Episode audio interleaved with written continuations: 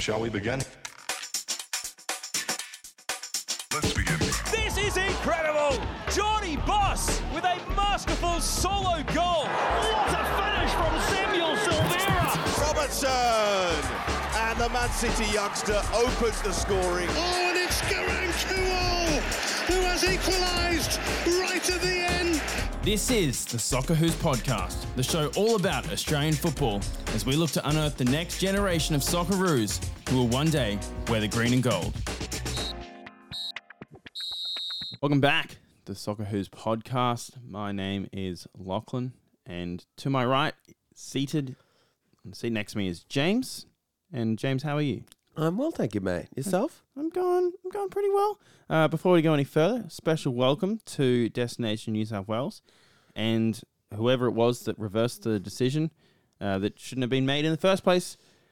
Uh, Thank you, Saudi Arabia, also for offering Danny Townsend a bag. exactly. Uh, I mean, I, I think we we extended our gratefulness to Saudi Arabia a couple of weeks ago, but hey, gratitude is welcome on this podcast. This podcast is all about gratitude, uh, but more so Expressing thankfulness is healthy. It is, and I agree with that, James. Uh, but this soccer podcast is about soccer, the Socceroos specifically, and as we look towards the future, hoping to one day win a men's World Cup, hoping to win a women's World Cup. We don't, we don't mind. We'll, we'll take both.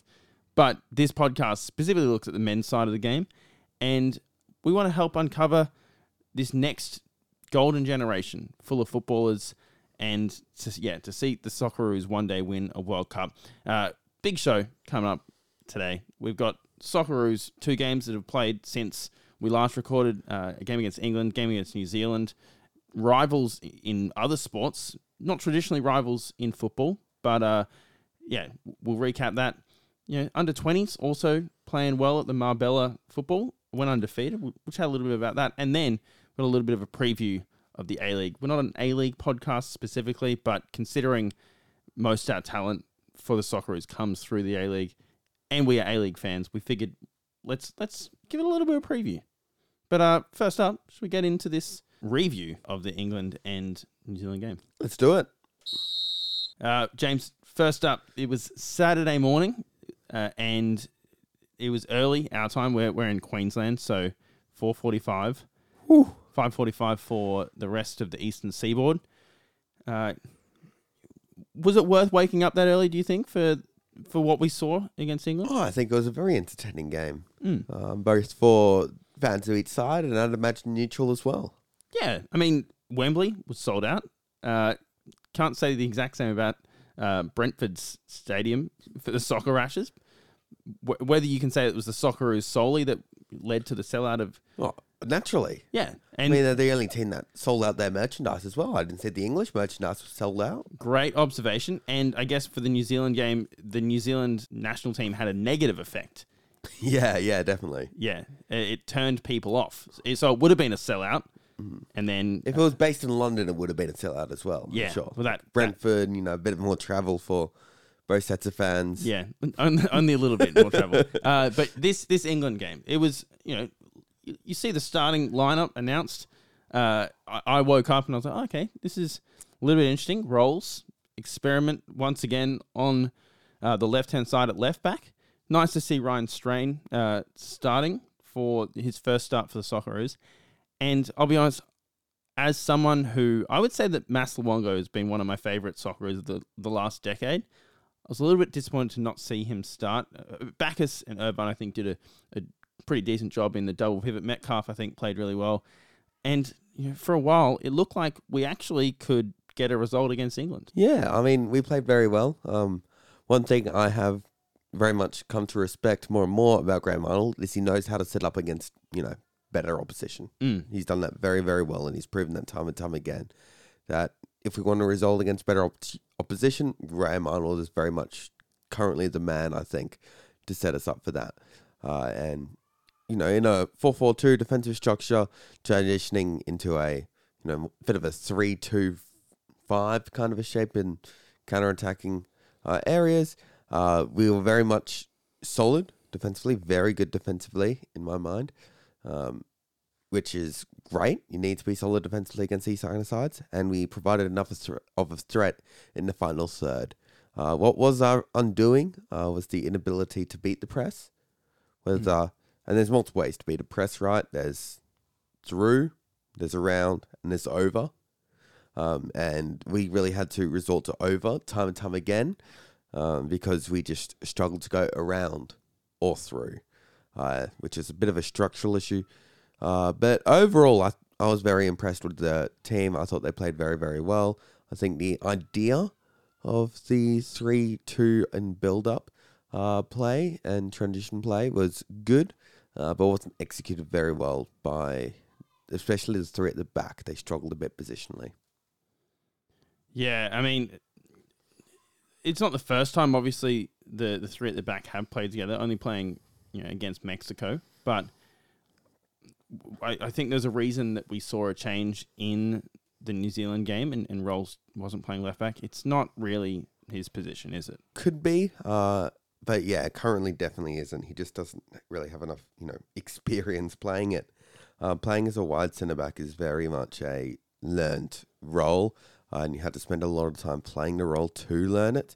And yeah, he, he's just not familiar enough with it, which ultimately was his downfall. And quite often we saw him tuck quite wide uh, on the wing, uh, which you know is great for a fullback. But when you're transitioning to a three back with Ryan Strain pushing up, he has to come a little bit more centrally to enable Burgess to slide to the dead middle and then enable Souttar uh, to push to the kind of wide right area. So a bit, a bit of a um issue there in terms of shape and structure in build up play, which meant we had to always go over because we never really had the structure to go around or through the press.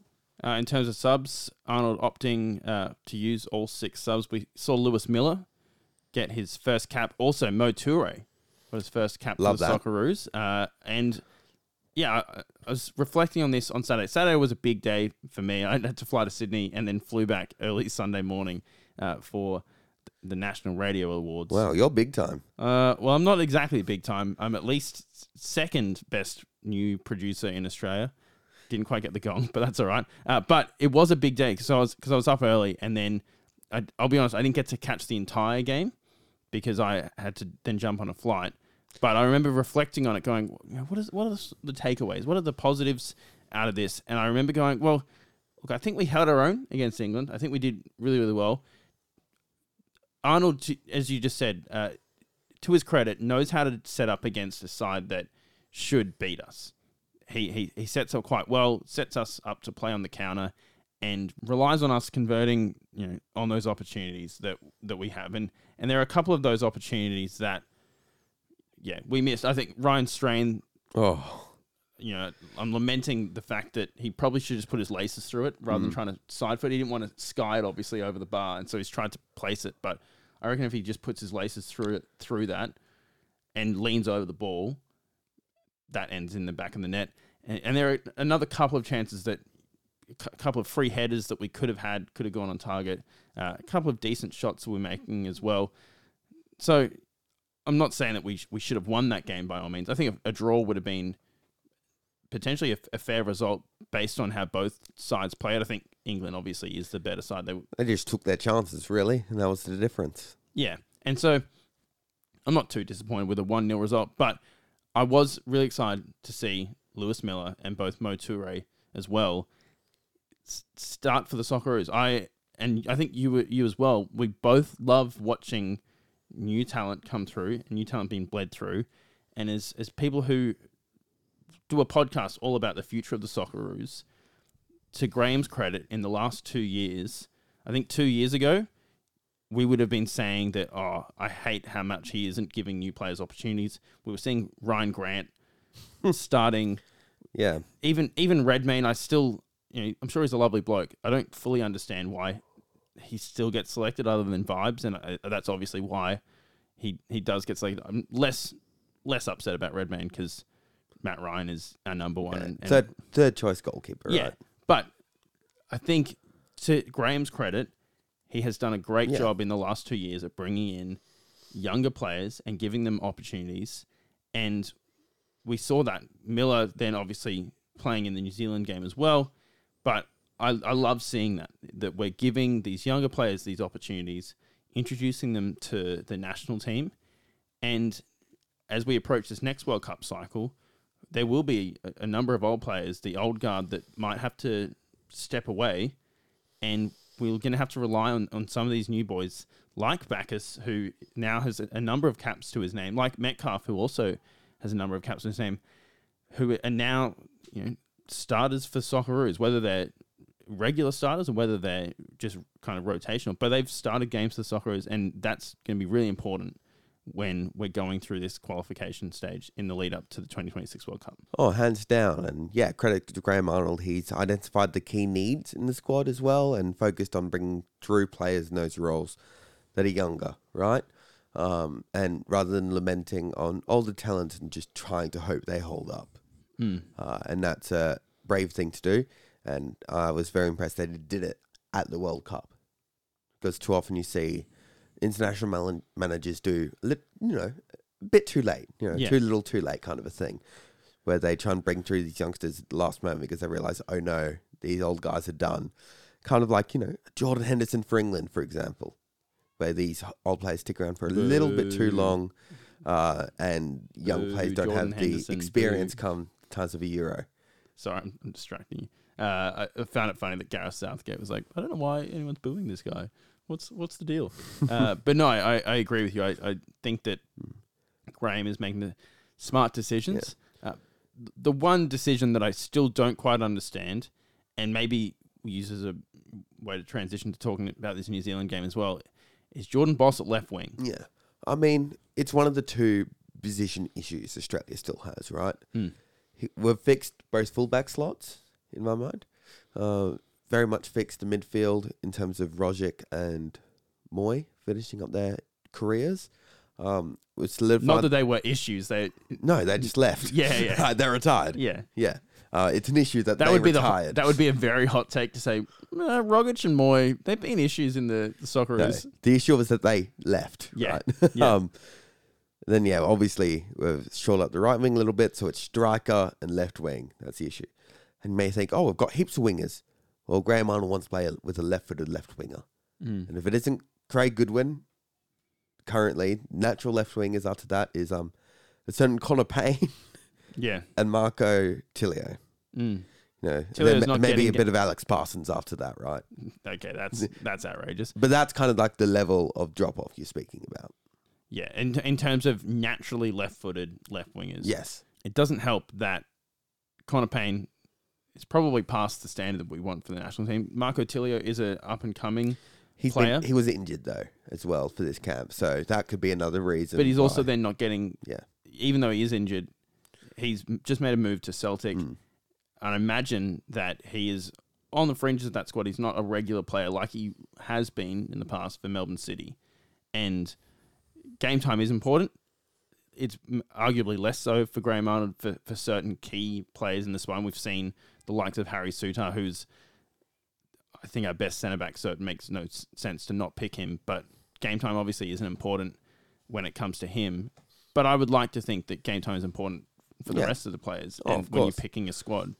And so if Tilio doesn't exactly make the mark that we're hoping him he will make at Celtic, then yeah, it is a little bit of concern. and back to Jordan Bos. I think he was fine there, right? He he was fine, uh, and all things considered, he was good compared to the rest of the team, right? He was a good left winger. Mm. But my issue is he was good, but we know that he can be absolutely phenomenal. At left, left back. Yeah, sure. So he struggled compared to the expectation of how good he can be. Yeah. Okay. Because I know that you're getting into a little bit of a beef on on X on Twitter. Uh, people going, "What- "What do you mean?" So, do you want to explain? Yeah. Um, Jordan Bos struggled at left wing, uh, in my mind, and that's when I use the word struggled. I don't mean he was bad. Yeah. I just mean I know how good Jordan Bos is, and he struggled to reach that level of his playing ability from the left wing position. And all the times where he was really good out there, he was doing things they would have just done as an overlapping left back anyway. Yeah, okay. And that's the really big one uh, because when he was actually asked in in advanced positions to do things that a left winger would, he just didn't do it, couldn't do it uh, because he doesn't have enough, you know, inside dribbling ability in tight spaces to beat his man one on one, and he doesn't have enough pace with ball. Um, because I, I think, in my mind, when you're playing with an outside winger, which is what Graham Arnold was trying to do with both Boyle and Bos, you the number one skill is speed with ball. Okay. You need to be able to pick up the ball and beat the opposition fullback for pace down that wing. Yeah. And Bos is an extra- exceptionally fast player, one of the fastest in the squad. But when the ball is at his feet, he's not that quick. Yeah. Sure. Uh, and that meant he struggled compared to just how good he was in left back scenarios throughout the match when Bayic overlapped and he had to play as a left back. That's what we saw the Jolly Boss, you know, that we're used to of, you know, beautiful deep runs, finding space and finding that inside player on the edge of the box, all these little things that he is so good at. Uh, so I just felt that we would have just been better served just play him at left back, surrender this whole idea of, you know, a wide left winger, uh, switch Luongo and Baccus around, which would then help that as well, um, and just restructure the team ever so slightly um, to achieve that purpose. Uh, I don't think trying to force this idea of you know wide wingers is helping the Socceroos in this specific instance when we don't have a true left winger. Sure. You mentioned Luongo just then. Uh, Oh, best player in the pitch. obviously, Wasn't really close. as I as I mentioned just before, I woke up Saturday morning a little bit sad to not see Luongo get in the starting eleven, but named against New Zealand, and I think he is just he is a different class when it comes to a football. He, in the same way that Mooy is able to dictate tempo, I think he did that incredibly well. And I'm not saying he is the new Mooy because he's his own player, but I just loved. He isn't the fastest player on the pitch, and and some people would go, oh well, well it looked like he struggled to meet the the tempo of the game. No, no, no. I think he actually set the tempo. Wait, people said that? Yeah, yeah. Holy smokes. Uh, he set the tempo when he had the ball. That first goal came because he didn't rush things. He took the ball to the byline, played the ball back, which set up the cross uh, for Shakati, Sakati, however you want to say it. Chikati, yeah. Uh, and then he was able to head the ball back across to Souttar slash Duke, whoever's claiming it. I think officially. Souttar was Well, scorer officially. well, other other other places I saw were saying Duke scored. So I know. It's, well, it, the the claim is that it grazed Souttar's Jeez. chest.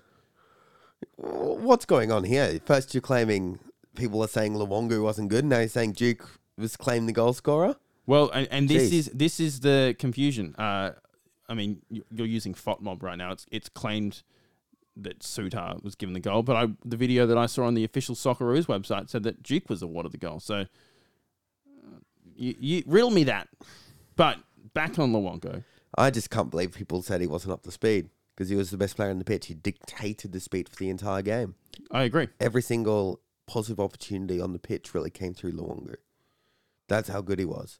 And he did something that I haven't seen an Australian footballer do in a long time, which brings our game to the next level when I'm mm. playing lesser opposition, which is drive.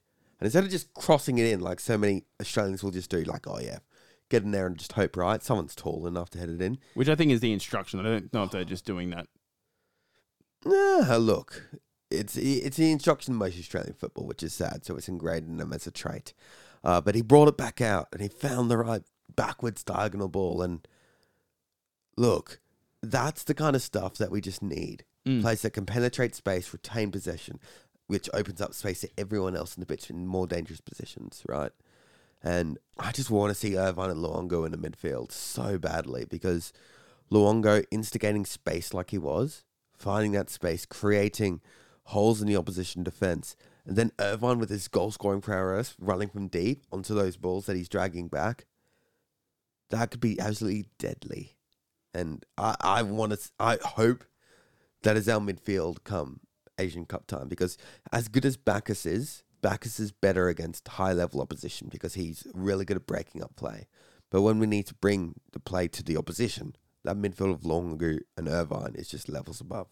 Yeah, it, I uh, I got excited to be honest watching. Not that I haven't been excited watching the Socceroos, you know, in the last four years, but there's just something about Luongo on the pitch. For me, he brings something that I just truly appreciate in a footballer. Just he's so so classy, uh, and in in many ways, Mooy had similar traits as well. But I, I hope that we see a lot more Luongo and like post match as well. You could just see how much it meant to him to be back out on the pitch. He's obviously been away from the Socceroos squad for quite a while, and just to see him, even when they were singing the national anthem before the game, and the the joy that that brought him to be back doing what he does best, playing for the national team, helping hopefully to create more Asian Cup memories within the next year. Yeah, so great to see. He's, he's a leader within that squad, even despite being out of the squad for ages. And long may it continue. Oh, for sure. Um, I think the last player I want to touch on, um, actually two players. One midfielder, uh, another one. Connor Metcalfe, I th- thought had a phenomenal camp. A really important player and has really grown, especially in that number 10 role. Um, kind of playing as, you know, a nine in defense and then dropping in as kind of like a shadow striker Yep. uh, in attack and was really, really good at finding those pockets of space. And more importantly, because we're playing over, right? We were playing over the press. Yes. We just struggled. And against New Zealand, we were able to play a bit more through the press, uh, which is when he really started to shine in picking up those pockets between the lines and playing it through to his feet to break the press. Then having Luongo often running on and he's laying it off to Luongo and we've broken the press like that. He was very, very important. And he we haven't really seen that much from the tens that Graham Arnold has used. Um, Irvine isn't really a natural at that kind of thing. Irvine more so likes to play with you know facing the goal as opposed to back to goal. Yep. Uh, but Metcalfe was very comfortable back to the goal, re- receiving the ball hard the pitch, and helping to break that press. And I thought he had a phenomenal camp. Uh, defensively as well, broke up a lot of play and pressed very, very intelligently. Yep. No, I agree. I think he, as you just said, great camp from him. Uh, one of those somewhat understated players. I think if you were to look at it, like if Riley McGree is to play a 10, he's a bit of a flashier player. Yeah, he wants to turn an attack, Yeah. whereas Metcalfe brings everyone in. and and so that is maybe something that people might not appreciate initially, but yeah, I think he he played incredibly well against uh, both England and New Zealand, and and he, he'll be able to go back to St. Pauli with confidence, knowing that he's he's had a great showing in this camp. Yeah, for sure. Uh, and the other player was arguably the most composed player on the pitch, Oh, which is impressive considering it was his debut at 20 years of age. it was fantastic to watch. It's almost I loved like it. there's a reason that we've been calling for this player to get his cap for multiple camps in a row and for months before that. I mean, I'm, I'm a little bit conflicted because I I do love Cam Burgess. I, I love the the Cam Burgess Souttar combo, especially using their height against some of these minnow nations that we'll be playing in the next couple of months. But Circati, Oh, and if Graham Arnold wants to stay with his, oh yeah, spam that button. yeah, that sounds terrible. Also, if Graham Arnold wants to stick with his three back, Circati's done that before. yeah, he has. Played it for Parma. Play him at right back and hybridized it to three back that way and have Bos then as the overlapping left back doing what he does best. Yeah, I mean, no, I I, I agree. I Yeah, we have our heaps of right wing, left wing, right footers that want to play in the left wing, Yep. so they can cut inside, so you still get this natural shape, and then we keep our right footers because we have way more right footers on the right wing to hold the width. Like it just ticks all the boxes.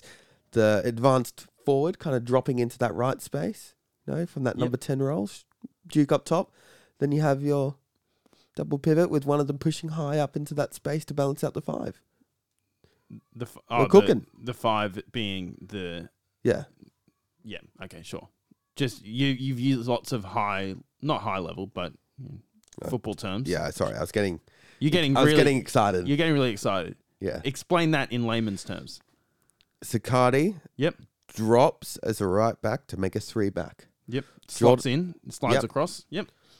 Um, left back Jordan Bos joined the attacking five, which is your striker, Yep. your number ten, Yep. your right wing. Yep. And then what you can do is you have your two midfielders kind of sitting, One So- of them pushes up. and one of them can push up. Okay. Thank you. I I knew what you were talking about, but I want to make sure that this is accessible. I know there are people who I show this to who maybe only watch Socceroos games and Yeah. don't know what all those terms mean. So, So striker in the middle, yep. No, we- number we ten on that. the right Yep. inside half space, left winger on the left half space, left back wide player, Yep. right wing wide player. Fantastic. Uh, back to Circati. Yes, he was. Oh man, Yeah. He he and Luongo both starting in that game. And maybe maybe it was because we are playing New Zealand, but fantastic. Oh. Fantastic. long passing distribution as well. He can ping a long ball, which is something, and that that's what makes me really encouraged because Circati's long ball distribution was so so good. When we see how Graham Arnold lines up against England, right? We play over the press. Burgess is, to be honest, very poor at long ball distribution. Not his game at all. Souttar was, tr- you know, he's not great at it, but you know he can fill that role a little bit. Yeah. But his role is best at short passing. So Cardi's a phenomenal long ball distributor. I mean, he had Imagine 94% him, uh, yeah. accurate passes. Oh man, but but the long balls, the line penetrating Yeah. balls, the medium pa- the medium passing was phenomenal as well on the ground. Yeah. Imagine him pinging it up to Mitchell Duke. Mitchell Duke wins everything that's in his vicinity if it gets there. Yeah. Circati will put it in his vicinity every single time, and that's how good he is with the long ball. Yeah. It, it's a gem. And this is a centre back that can be up, the Australian centre back for the next 10 years. Next next 12 years. You could you could go for the next 3 World Cups with Circati Yep. being there, That's how good he is.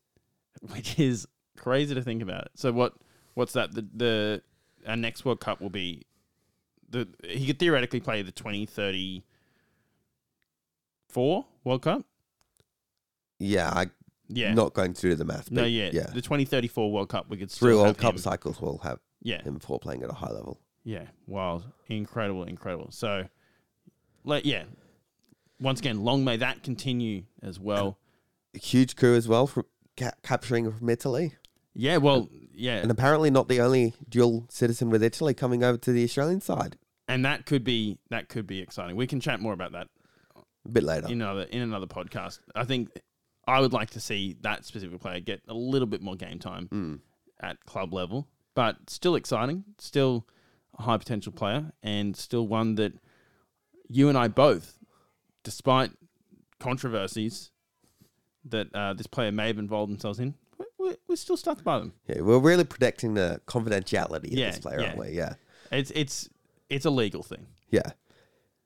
It's also just a protection from raging people on X, right? Twitter. Yeah. Anyway, Anyway, back to Circati. Phenomenal. And man, please can we just see him in every Socceroos camp? As long as he's playing, as long as he's healthy, and can we just keep on starting him, please? I agree. I I, mean, don't care if it's a right back, centre back. Just this guy needs to be starting every single Socceroos game. I mean this in the nicest way possible, but I think that performance meant the end of Degenek. Oh yeah, I mean Degenek was yeah he, he was at his end anyway. I know, I, I know, but I think when you see a player like that with that level of composure, Degenek has been a great servant for the Socceroos. But I just, apart from his age and experience, Circati has every other Yeah. upside. It's time for new blood there as well. Yeah. Anyway, I think that's probably it from the Socceroos recap, right? Yeah, No, nothing else really to say. Goodwin was exceptional when he came on the left wing, and that really also exemplified the whole boss left wing kind of thing. Still, I think in need of a striker. Uh, Borrello does a good job at A League level. Still think he's found wanting somewhat at the I mean, there was level. that mess. Well, yeah, that's kind of what I'm alluding to. Yeah, but let's not dwell on that No, miss. no. Let's. Hey, how good was Luongo and Circati? Oh man, So great. Man, I'm keen for the Asian Cup if these two are selected and playing regularly. Me too. Uh, Please, Graham, please. please. Uh, look, senior football wasn't the only international football played over this break. We've also had some some under twenties matches at the Marbella tournament. In France. Should we should we chat about that? Sounds good. Over the last few weeks, we have witnessed, and I say we've witnessed, we've really only seen the full time graphic. We've fo- witnessed the social media feed. exactly that Football Australia have uploaded. Oh, because haven't really been able to access this. Although I will say, John uh, uh, Grimaud uh, or Grimaud, Grimaud.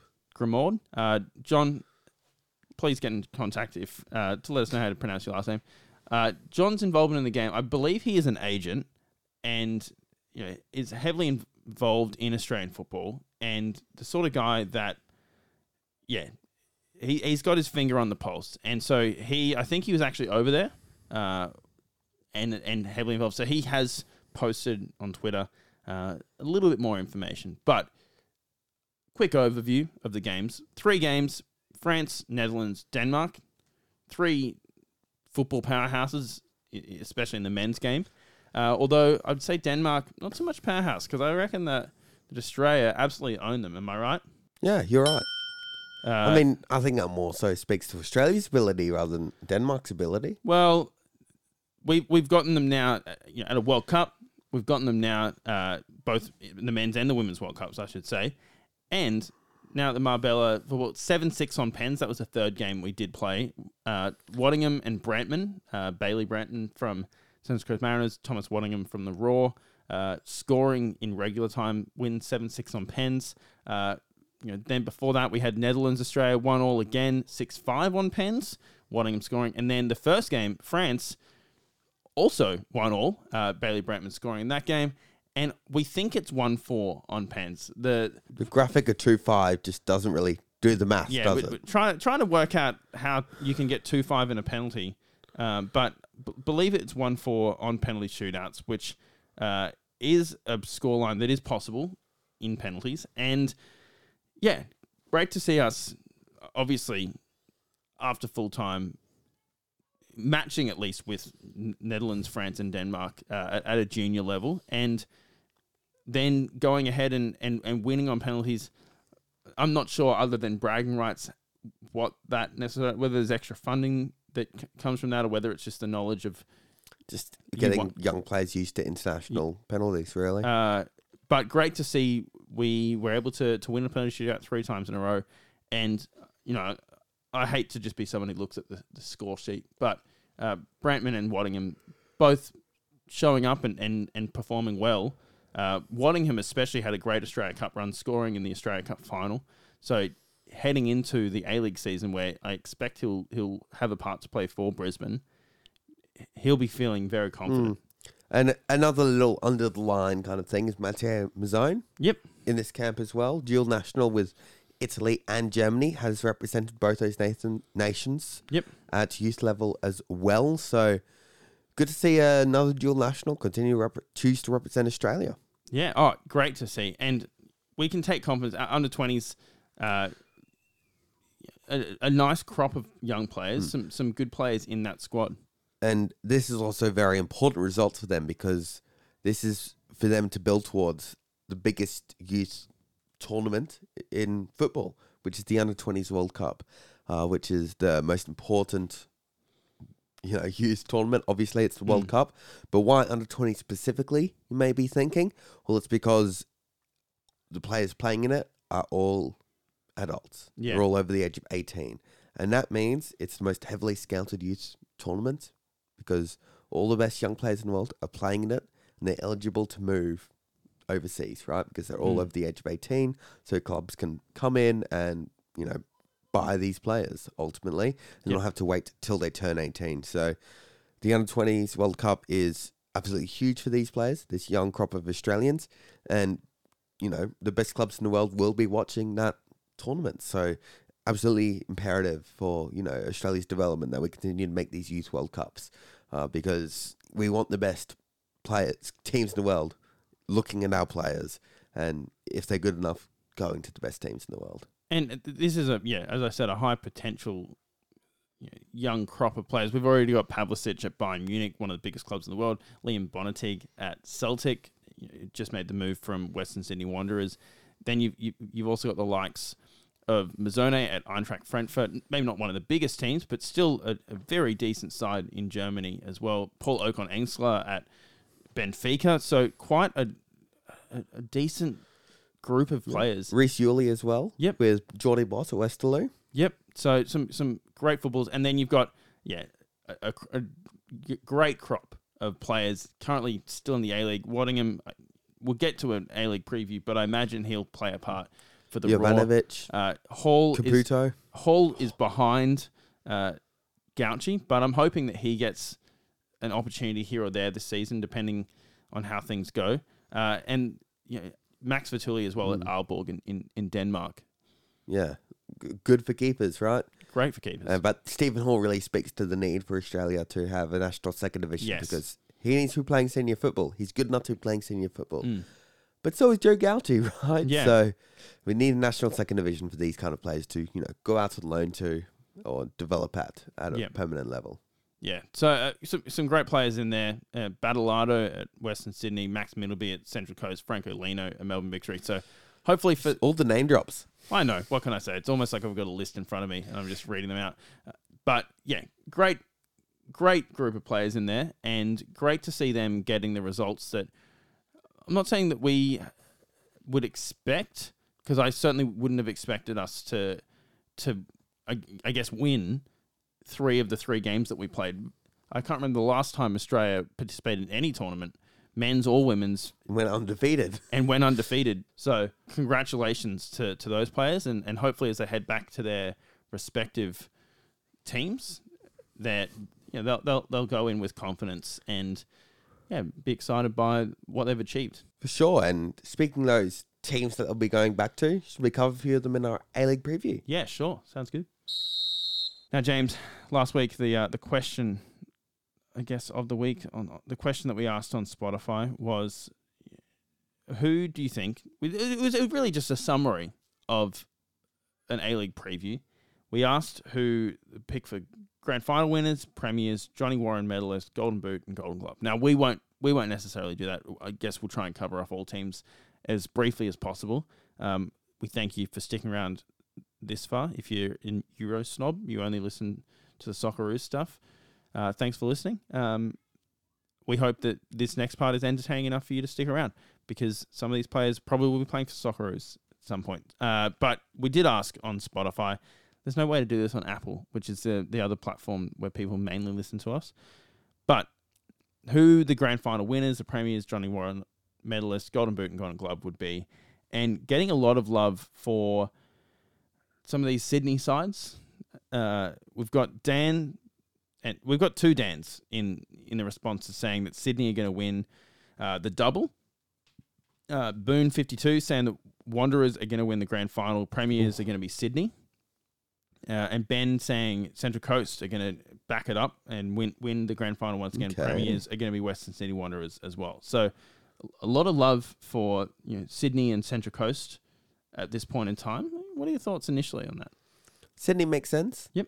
Um, I think they're going to be really good. And I think one player in particular is, I mean, I've got a Sydney player for my Johnny Warren Sure, yep. prediction. Um, so I think Sydney will have a very good year uh, because of just how good Go on, they are. tell us who the Sydney. It's not, it's not you know. Joe Lolley, yeah, I mean, I think uh, insane. he's a great player. Yeah. Great signing by Corica last year. Yeah, and I think now with The a full before, preseason, no, last year. Yeah, Uh, but now with a full preseason under his belt, he's going to just hit the ground running, and he's my pick for Johnny Warren medalist. I mean, and that's honestly that is what pretty much everyone else has said so far. People who've responded, uh, we do have a shout for Marco Tulio. Not bad, uh, but I think Central Coast are going to have a bit of a slow start uh, and really ramp it up towards the end of the season. Yeah. Uh, Golden Boot. We've uh, we've got some Anderson, the new Western Sydney Wanderers uh, player. Jamie Maclaren is another shout. Uh, Alou Kuol. And I think also uh, we are seeing it's maybe it's Tulio for Golden Boot. Uh, ben Falzon, the formatting is a little bit. No, he's gone. Sorry, I clarify. Golden Boot, Brandon Borrello. He's. Okay. Uh, I just think it's going to be Jam- Jamie Yeah. Maclaren, right? I Like, think I agree with that. Maclaren, he. He phenomenal A League player. great A League player, probably one of the best of all time, and him being on penalties for Melbourne City, I think Melbourne City probably will struggle a little bit this year com- Wow. comparatively to previous years. I reckon they're winning the Premier. really, I just, I'll be honest, I don't back Rado Vidosic.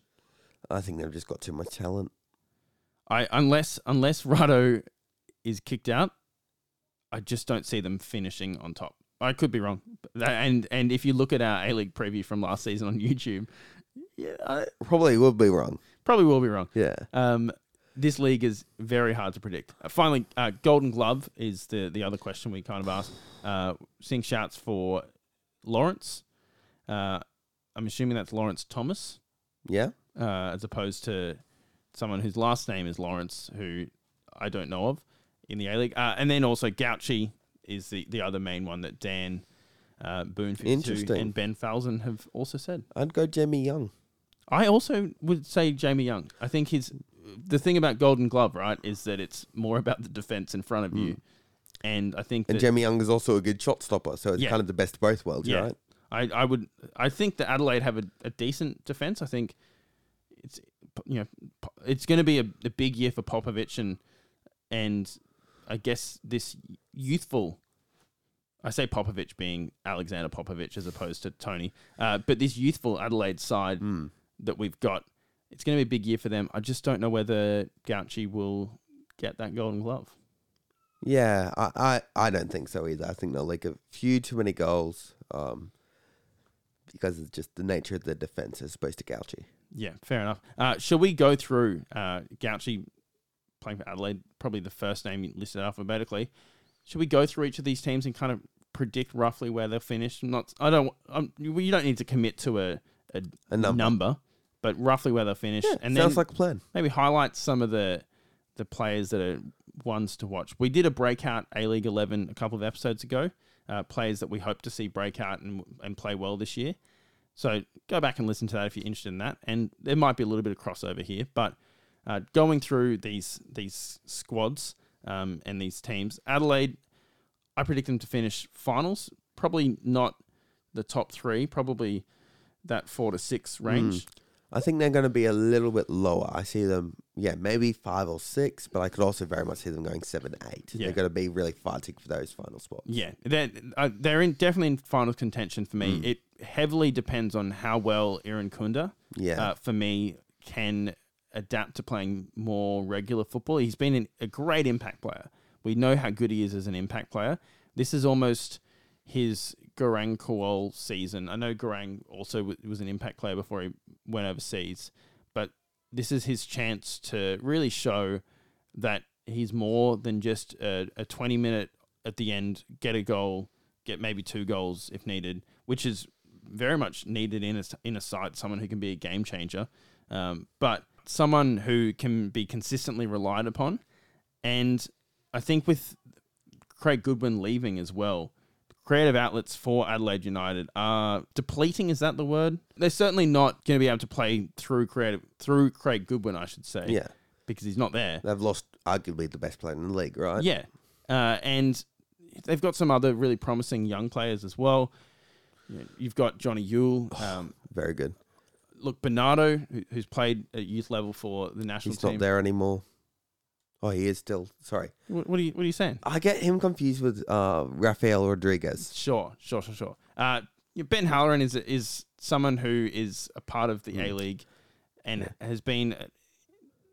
He's that slight tier below Borrello in my mind, but still a decent, you know, A League winger. They also have one in in the uh, who is also an attacker in Ryan uh, Tun- Tunacliffe, Tunnicliffe? Tuna cliff. No, I, I, I like I- tuna. You know, like the big fish. yeah, but I think tuna has one N. I think Tunnicliffe. Okay, we'll go with Tuna Cliff, Yeah.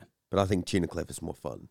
Tuna cliff is more fun. Uh, imagine just a whole sheer cliff face filled with tuna. Wow, I Um, like that. No, I don't. I, I'm not really a seafood guy. But uh, Ryan Tunnicliffe, a great signing for Adelaide, do you think? Uh, I think it's kind of just meh, right? I think it's a similar kind of vein uh, of Zach Lowe. obviously Zach um, Clo Clough, however you want to say it. Yep. He was, you know, a bit of a wonder kid back in the day. Yep. Fell from grace, struggled. Um, you know, and now here he is in Adelaide, and I, I just think he's a very meh signing. Um, he's not really going to give you that upside. He certainly is a floor raiser, but he's not a ceiling raiser, right? Mm. Uh, so for me, the whole season kind of hangs on the development of Nestory Irankunda, Yep. the health of Jonny Yull, and the development to a lesser extent of Ethan Alagich as well, who I think is going to be a very important player in that midfield. Luka Jovanovic as well striker. True, yeah, he'll got- be an important player. You got Um, Ibusuki returning who, from international duty, Yeah. of course, so he's out for this Yeah. week because you know with the young Socceroos. Uh, but yeah, Ibusuki, I think he's the better player, uh, but maybe they're going away from that kind of target man kind of style with this younger side, so it could pave the way for Luka Jovanovic up top. Yep, uh, they play Central Coast Mariners in the first round. We'll we'll go alphabetically through. I, I think the the squad. So let's go to the Raw. Uh, prediction once again. Obviously, Australia Cup finals. Uh, obviously, the runner up there. I think they're going to do better than last season. Are they going to get to the heights that some Raw fans are predicting? I don't know. I Uh, think Cup football is very yeah. different to a full season. Yeah. Oh, 100%. I also I think they'll be in the same kind of bracket that's Adelaide. You know, Sure, fighting okay. for a final spot. Could get it, could just miss out. Yeah, I, I, they've been playing some very attractive football. I think the bringing in Florin Berenguer has been a great move for them. Oh, yeah, he's class, but he also just frees up Jay O'Shea, right? Yes. And that's probably the most important thing. Yeah, as, Jay O'Shea doesn't have two players on him all match because, you know, Akbari is like playing with 10 men. yes, uh, yeah. I mean, you and I are both Raw fans, and I think it's fair to say Jay O'Shea has carried this team for the last couple of seasons, and has just been crying out for another outlet to to free him up to draw a player or two, and to with mixed success. You know, Al- Armiento, Henry Hore have provided some creative spark for the Raw, but not in the same way. I think that hmm. Florin Berenguer is going to be able to provide Yeah. for them. Armiento and Hore, they're, you know, they're wide players, they're support Yeah. players. They're not a spine player. Yeah. The Raw just need another spine player. And that's what Berenguer is. He's another spine player with Jay O'Shea, with Aldred, and that's, you know, a spine defender and two spine midfielders is probably the most important thing in any football club. And the Raw finally have that. I, I'm excited. I think Gamulka is probably not a player that will play many, if any, games for the Socceroos. I think he potentially could in the future, but I hope that he continues to grow this season because when he came to the Raw from City last year, he just in in the space of the, like one game, you could tell there was just something about him that was different to every other Raw player that had played in that centre midfield. I, th- I think uh, Aloisi has opted already for uh, Coletti. He's he's brought back. Personally, I'd like to see Gamulka. Yeah, play being- the young player that can sell for a fee. yeah, that's over the aging. Coletti, who feels like he's still young, but he's really not that yeah, young he's anymore. late twenties. Yeah, so I think Gamulka is one of those younger players to watch. Obviously, Alex Parsons has been brought back from from City, Meh. Sydney. Sorry, I should say. Uh, yeah, it's an interesting squad. This this Raw squad It relies heavily upon imports such as O'Shea, Mm. such as Berenguer. Yeah, I think the biggest thing for me is the extreme pressure that is on Thomas Waddingham. Mm. Because if he isn't, you know, if he isn't scoring regularly, where are the goals coming from in this team, Yeah. right? And that's a lot of pressure for a young player. Will he step up to the plate? Some points, yes, you know. But for a young player, the first season of, you know, pro level football, that's a huge ask. So Mm. I just think there'll be a few games where the Raw just struggle to find the goals. Yeah. Uh, and for that reason, that's why I don't think they're going to, you know, be a lock for the finals. No, it it as far as squad composition goes, it is a very interesting squad. You've got a, a a range of quite old A League players with the likes of Hingert and Neville, who have, have been around for quite a while, uh, and then even bringing Matt Acton back is an interesting one as a backup goalkeeper. Personally, I'd rather just invest in someone a little bit younger, and then you've got some younger players that I don't think will necessarily see in the Socceroos. They might be decent A League players, uh, but yeah, it's strange squad composition. I'm also excited. Player that we haven't mentioned, and we'll quickly move on because we realize that probably speaking a fair bit about the Raw. Kai Trewin as well is Yeah, I hope to see him replace Jack Hingert at some point. I think at that right back spot. okay. He's he's we've said previously on this show that he is a player that is so versatile that that might hampered his career because he played six. He's played uh, as a centre back as well. He's played both left and right back. Played as an eight. He has. So hopefully I would love to see him lock down one position this season and and really solidify himself in whichever position that is as a leading A League player for his age especially. Mm, for sure. Uh, On to Central Coast. let's move to Central Coast. We could probably do a whole thing on, on the Raw, but we won't. Central Coast Mariners. Prediction where where do you think they're ending up? Definitely finals for me. Okay. I think yeah, they're not that top end of you Mm. know we're going to compete for the premiership, but they're a finals team. Yeah, I agree. I- They're they're just above or thereabouts Brisbane and Adelaide for me. I I, I think losing someone like Cummings is is a massive mm. loss for their side. Cummings was just ever reliable. They've and you know they've they've had other outs as well. Garang Kuol left halfway through last season, but Triantis as a really solid centre back, Kaltak will still be there. You've got some some other decent players in there as well, and some some not bad additions. Christian Theoharous. Uh, I know you're keen to see Angel Torres. Yeah, I think for me, he's probably their big, you know, that he's the player that will have the biggest impact this year. As good as Marco Tulio is, I think Angel Torres can have a Daniel Penha kind of effect Okay. on his team. Yeah, I think the other player worth noting is Alou Kuol, who Mm. has has been brought back, signed on for, for a transfer fee as well, which really shows the level of investment there. Uh, Not investment, the money they've earned. well, yeah, but there's, there's a level of investment to go. Mm. Well, we want to invest hundred thousand dollars to true. bring him back, and we hope that we're going to get a return on that investment.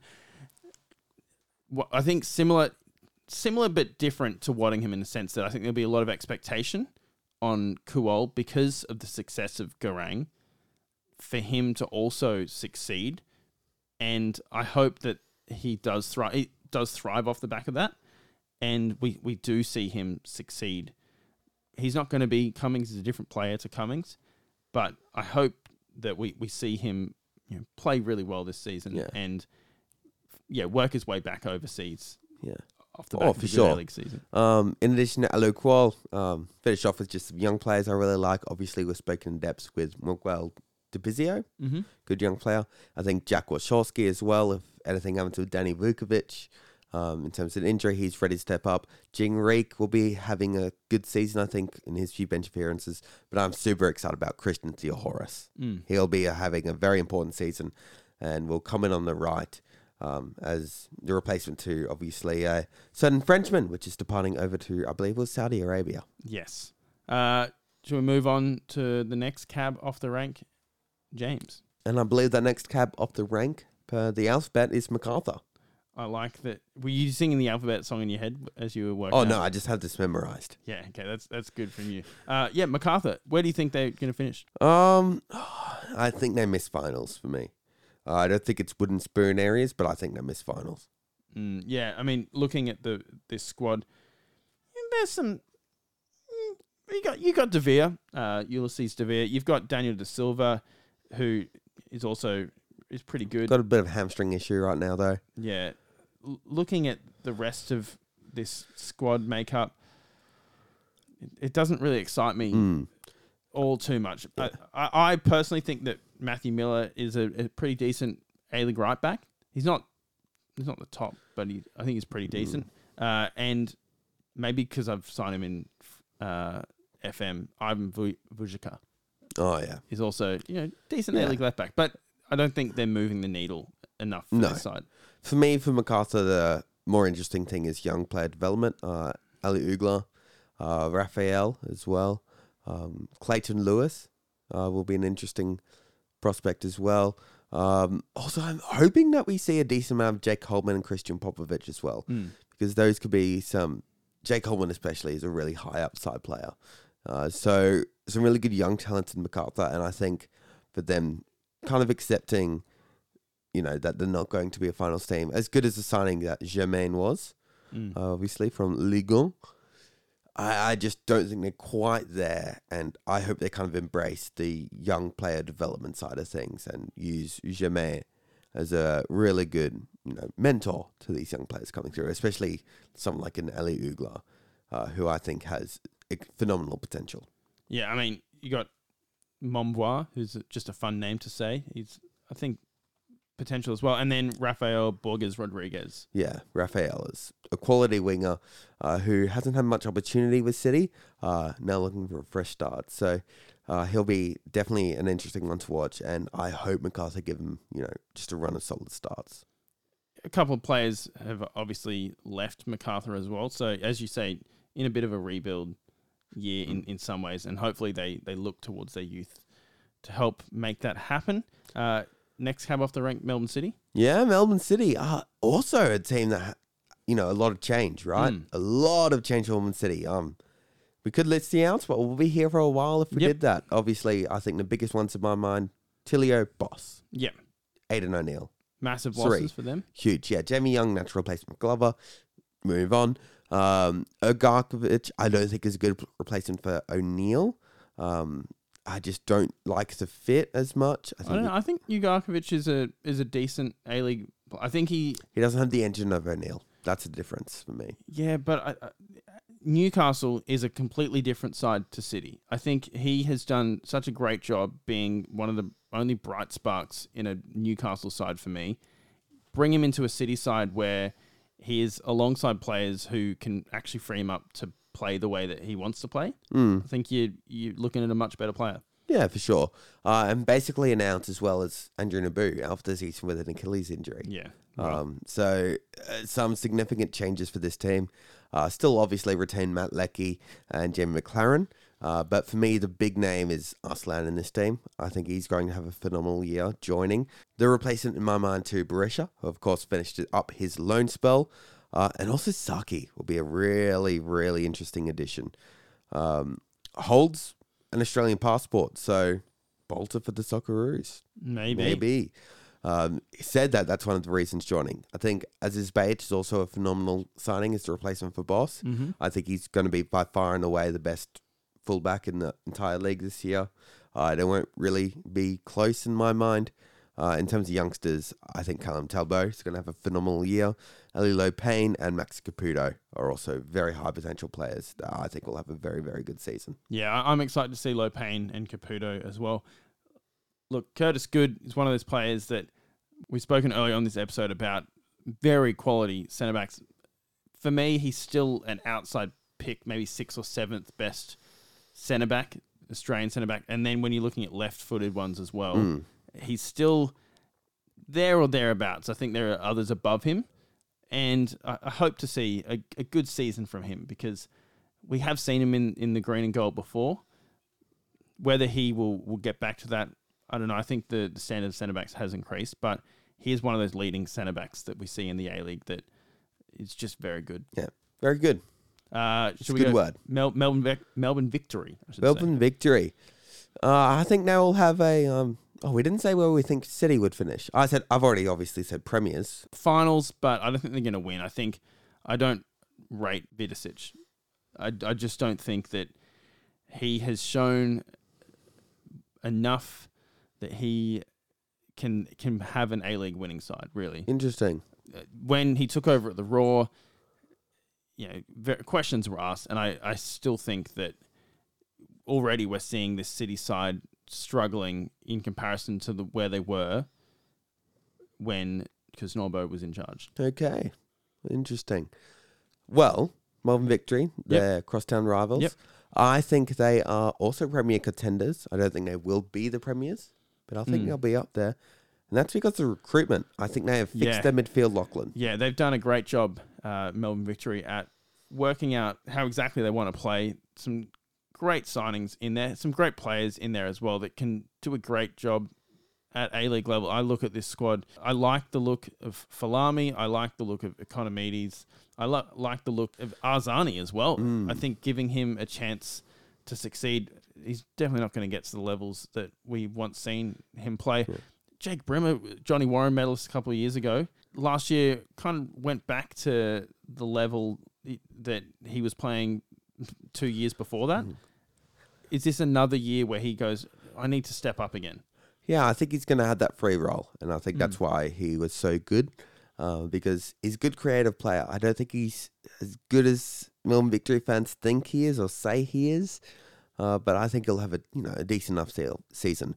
Mm. Um, other players I'm interested in this year, Damien Da Silva, I think is a huge Mm-hmm. name for them, uh, who will have a very good year. Uh, in terms of youngsters, I think Lino, Franco Lino, who is currently away on international duty, um, which is why he isn't in the squad to face Sydney FC. Yep. Uh, but Ryan Teague, I think, is going to be a phenomenal signing for them. I see him playing a good chunk of minutes, hopefully, uh, and I think he is the natural replacement for their departing captain. Yeah, I mean, I, I also love uh, Nishan Velupillay. I think he's got p- lots of potential as well.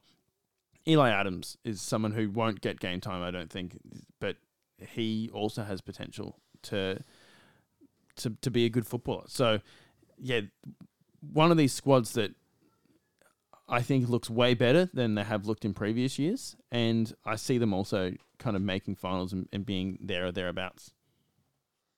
Uh, should we move on? that's six teams there already. Newcastle Jets, traditional cellar dwellers, and I think it will continue this season. They've way too many issues off field. They don't have an owner still, and losing one of their better players in Ugarkovic is not going to help things either. Yeah, they have a returning player uh, who I think is their young player to watch. Uh, returning on loan from Wellington Phoenix, Lucas Mauragis. Yes, yes, a, a, a decent player. It's, I'll be honest, a little bit depressing. I imagine to be a Newcastle Jets fan because anything good leaves, and then even the things that are good, you, you have to you have to have a player like um, oh, what's his name? Played a couple of years ago. Penha. Penha, exactly. Western United who's Western now. United. Uh, you have to have a player like Penha who can really move the needle and single handedly, you know, lift the spirits of the the Yeah. entire I mean, they just lost Thurgate as well. yeah, Hunter region. So, yeah, a, a, a big big task ahead of Newcastle. There's a saying in football: never fall in love with a lone player. And Yeah, I think Newcastle fans can just never fall in love with any of their players Well, because they're all leaving so quickly. That's true. I mean, looking at this squad, still, I I still like the look of Goodwin. I know we we talked a fair bit about him last year when uh, he was having some good form as well. I, I like the look of you know Aquilina. I think he's a, a decent A League right back. He's one of these players that is, is serviceable. He's not moving the needle. He's not setting the world alight necessarily, but in a struggling Newcastle side, he'll get plenty of uh, action and, and see the ball a lot, I imagine. Yeah, and they've obviously um, just brought in a new player, Clayton Taylor, as well. Um, winger, joining from Sydney FC. So I think he'll also be a very important player for them this year and player that they're very much banking on uh, to really grow and develop and, you know, be in a bit of an attacking outlet because they don't really have many over there, do they? No, they don't. It's a little bit sad. Uh, should we move on from Newcastle? Yeah, look, I think that's most of the league towards Newcastle right now, which is Yeah. a bit sad because, you know, everyone else is getting owners but Newcastle. Yeah, I mean, Perth Glory is up next. They have recruited quite well. I I still predict them to be on those fringe of the, of the finals. They they're looking better, but still not absolutely convinced at this point in time. Some some nice players in there though. Uh, who stands out for you? Look, the big names in that Perth Glory squad who are, you know, obviously playing Newcastle Jets this weekend. Um, I think this is going to be an early battle of the spoon in a way, uh, because I think they'll have a, I think they'll have a better year Perth Glory, but I think they'll still struggle. Obviously, big name um, over there is midfielder Amini, uh, injured start of the year, so a bit rough there. Uh, but in terms of you know the development through the year, they brought in Susnjar, and I think he'll be a great partner for Lachman. So I think they'll be a very solid defense. Uh, but I think they're looking for Adam Taggart to be a star player, and then looking for players like Daniel Bennie, um, Stefan Colakovski, uh, to kind of develop around them uh, and really take that step up to really lift this team out from the bottom of the league. So it's kind of at the stage of like, yeah, it's good, you know, balance of A League youngsters, um, some veterans like Oliver Bozanic. Uh, but I think at the end of the day, they're going to be focusing on youth development come the midpoint of the season uh, as they kind of fight their way to be, you know, try and say, oh, look, we're a finals team, but never really quite be there. Yeah, they, they've got Ollie Sail in goal, who'll probably look to start. Probably be a bit busy. Yeah, uh, and I do like the pairing of, of Lachman and Susnjar. I think they're a decent centre back pairing. I think the key probably for Perth is just keeping these key players fit and healthy. Adam Taggart, we know, has struggled with injury. That's why he's back in the A League. It's less intensive than playing football in Asia. And he is a player that I still think can do a great job in the A League, can potentially challenge for the Golden Boot if he's getting the supply. The key is whether he'll get the supply that he needs to score those goals. And that is probably where I find issue with this Perth Glory side. Um, they've also got the likes of Ivanovic and Williams who kind of back up strikers, uh, if you will. David Williams will probably be playing out wide more so. Yeah, I mean he has done a job uh, at striker for a number of years, so we'll see how this this Perth side goes. Yeah, for me, they're they're fringe finals, possibly not making finals. It really depends on how those injuries go. Alen Stajcic as well mm. is a coach. great manager, Yeah. and he's probably the only person that I can think of, or one of the few people that could take a side like this and turn them into A League champions. And you go, oh, didn't expect that. So that's why they're a little bit hard to predict for me. Yeah, for sure. Other team that I think you have a bit difficulty predicting, Sydney FC. What do you mean? I think they're I think they're going to be towards the top. I think they Okay. I think their top three could could win. Uh, we saw in the Asian, I should say, the Australia Cup, that they have quite a quite a decent squad. I Corica, I have question marks over this man because when he's making the right decisions, he's a great manager. Sometimes I'm like, what are you doing, buddy? But looking at the the balance of this squad, it looks very, very good. You've got some experience in Jack Rodwell, uh, Alex Wilkinson as well, uh, Gabriel, uh, the Brazilian, Ryan Grant, and then you've got some young players such as Joel King, such as Jordan Courtney Perkins, and that's just their backline. Like that's that's decent balance in the backline, both mixture of experience and promising youngsters. Uh, Andrew Redmayne is there. I imagine he'll he'll be sticking around, but Adam Pavlesic, as well as a, is a decent uh, backup goalkeeper. Looking at through this midfield, Zachary Jesus uh, is fantastic. Jake Girdwood Reich, I know we've spoken about previously. Caceres Brattan, uh, Brattan to to lead the side this year uh, as captain, and then you know, their their attacking options: Robert Mak, Joe Lolley, Fabio, and then backups in Max Burgess, who isn't Socceroos level, but he's a decent A League uh, attacker. Patrick Wood as well, uh, and then Jaiden Kucharski. So I think as far as squad balance and squad makeup go, Sydney FC have almost nailed it this season for me. They're in a hard spot though, in a way, because if I when I look at the eleven, right, Yep. they've got phenomenal players, right? Fabio Gomes, I think, is great. Rob Mak is great. You know, Caceres obviously will be a regular starter, good A League player. Ryan Grant, Luke Brattan, these kind of players. Jack Rodwell when he's healthy. Joel King is kind of more experienced to me. I don't, he's not a young player in my mind. I think we know what his level is, and it's an A League level. But you got so much good talent, young talent in this team, and I'm just concerned about their opportunity. Uh, I think they'll be up there, you know, at the top of them because of all that high end talent. But yeah, Girdwood, Reich, Courtney Perkins, Gerd, Corey Hollman, Pat Wood, Scarcerella, Glasson, Mm-hmm. De, De Jesus, Pavlis, Pavlesic, these are Kucharski even.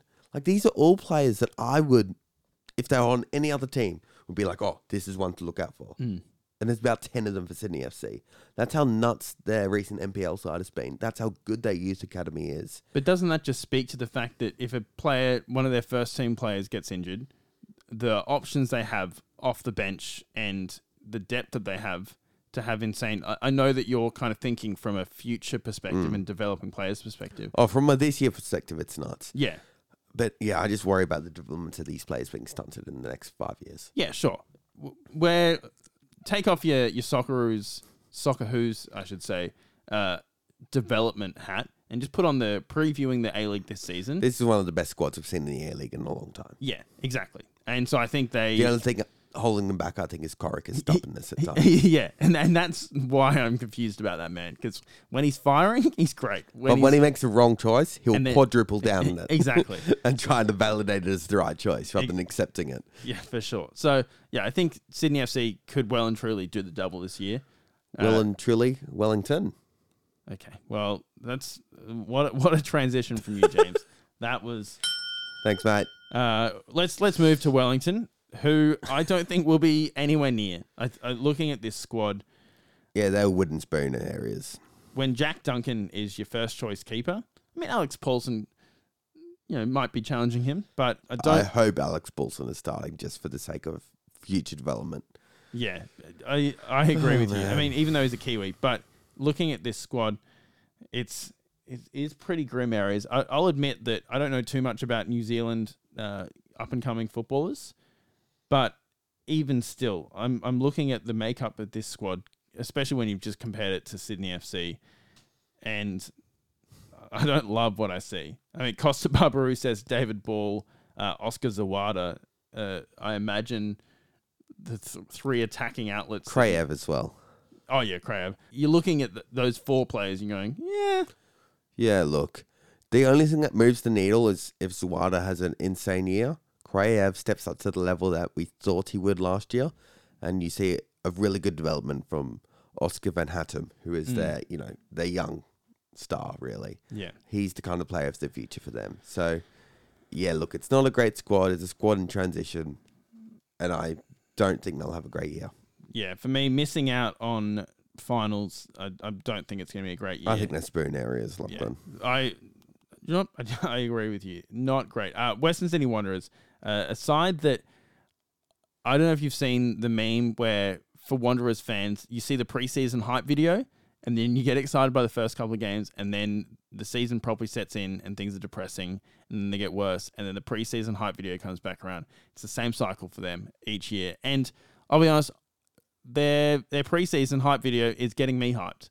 I, their creative team, I think, as far as like social videos go and storytelling, I think best in the A League. As someone, it's my job to to to be across storytelling and, and to be across media stuff. They well and truly are some of the best storytellers in the league, and if every club had the the media team that Western City Wanderers do, I think that the league would be in a very, very, very, very, very good place. Uh, graphic design wise, yeah, that's a different story. I think Victory and Adelaide uh, generally do a pretty good job at that. But as far as pure storytelling, the fact that they can get their their fans hyped every year, and even I love the way they're doing the film uh, photography stuff as well. They're just great bunch of creatives down there, and I love to see that. So um, shout out to you. This podcast isn't about creatives in in sport. So uh, we're looking at the, the players on the pitch. And somewhat ironically, um, th- they play the least hype football out there because It's true. the only good thing I think Western Sydney have going for them this year is they have the best centre back combination in the entire league. Mm-hmm. Uh, Gr- um, Grodek and Marcelo are phenomenal centre back pairing. I don't think Western Sydney will concede many goals. Uh, for that reason, I think Lawrence Thomas is in for a very good chat for Golden Glove as well. It'll be between him and Jamie Young. But I just see it's like just scraping into finals for me, Lachlan. I think we're going to make finals, but it's going to be it's going to be scrappy. It's going to be ugly because look, Morello's good. Morello will be important for them. They'll play four for two, right? They'll play Yep. Brexit football. Antonsson, I think, will have a decent enough year, uh, but I think losing Leone, that wide player, is going to be really impactful because to bring in really Lachlan Brook as the replacement, who doesn't really have that technical skill, I think is going to be um, unideal. And their midfield has gotten a whole lot slower. I mean, you're looking at Josh Brillante and Milos Ninkovic as your midfield, right? That's a Mm. slow, slow midfield. So for a team that's going to rely on transition, I think their strikers are going to end up being too isolated, uh, struggling to create. And I don't know if I think Marco Rudan will turn to you know quality young players to have around uh, to fix those issues because I think Ed Simmons, Alex Bonetig even uh, offers a lot of answers, uh, and obviously they have a whole host of youngsters off for the young Socceroos right now who I think Yeah. will be able to step up to the place to help them really you know step up to the level I think they could be. Uh, but it's just a matter of will they be played, and that's always the big question. Will they be played? Because I think Marcus Younis especially will be able to help with that Layouni loss, but I just not sure about that midfield. It's a very very slow midfield. Yeah, the midfield is very questionable. I agree with you. One of the best defenses in the league. You, you've got the likes of Marcelo. You've got Donny Griddick as well. Uh, Gabriel Cleur, Mm. who I think was at last season, the first half of the season, definitely best right back in the league. Maybe tape it off a little bit. You've got Marcella as well. Jack Clisby, who is an A League veteran. and- Borton, Dylan Pierias as well. Tate Russell, and then as you said as well, Alex Bonetig. So very, very good uh, defensive outfit, I guess, for the Wanderers. But yeah, looking further forward, some question marks to be had. Alexander Badolato is maybe the other player that I hope will continue to break out and continue to play well for the Wanderers. And uh, finally, should we go to Western United before we wrap this episode up? Sounds good. Um, for Western United, for me, I view them as a just outside the finals team. Mm-hmm. Um, I think Daniel Penha will be a huge addition. Yep. Uh, but I, I, I just worry about the defense really, uh, because we all know John Aloisi likes to set up defensively, uh, but when your lead centre back is James Donachie, I just not quite sure how that's going to go. So Yeah. uh, you don't think Imai is uh, Amai's good. Uh, he's not a lead centre back though. Amai's a supporting centre back in the way he plays. I think he's their best centre back, but he's a supporting centre back by nature. I think Risdon will be very important for them this year. I think he's going to have to bring a lot of stability. Uh, Thurgate is an interesting addition as well. Um, they kind of have to, res- you know, rely on scoring goals. I think is Mm. the big ask. I think huge year for Noah Botic, really important year for him Yep. uh, for them to do well. I think Rhys Bozinovski as well will have to have a really good year. Uh, and then after that, you're looking at their surrounding players. I think, you know, they've got Riku Danzaki obviously coming in. I see him as being a backup to obviously their big name, Daniel Penha.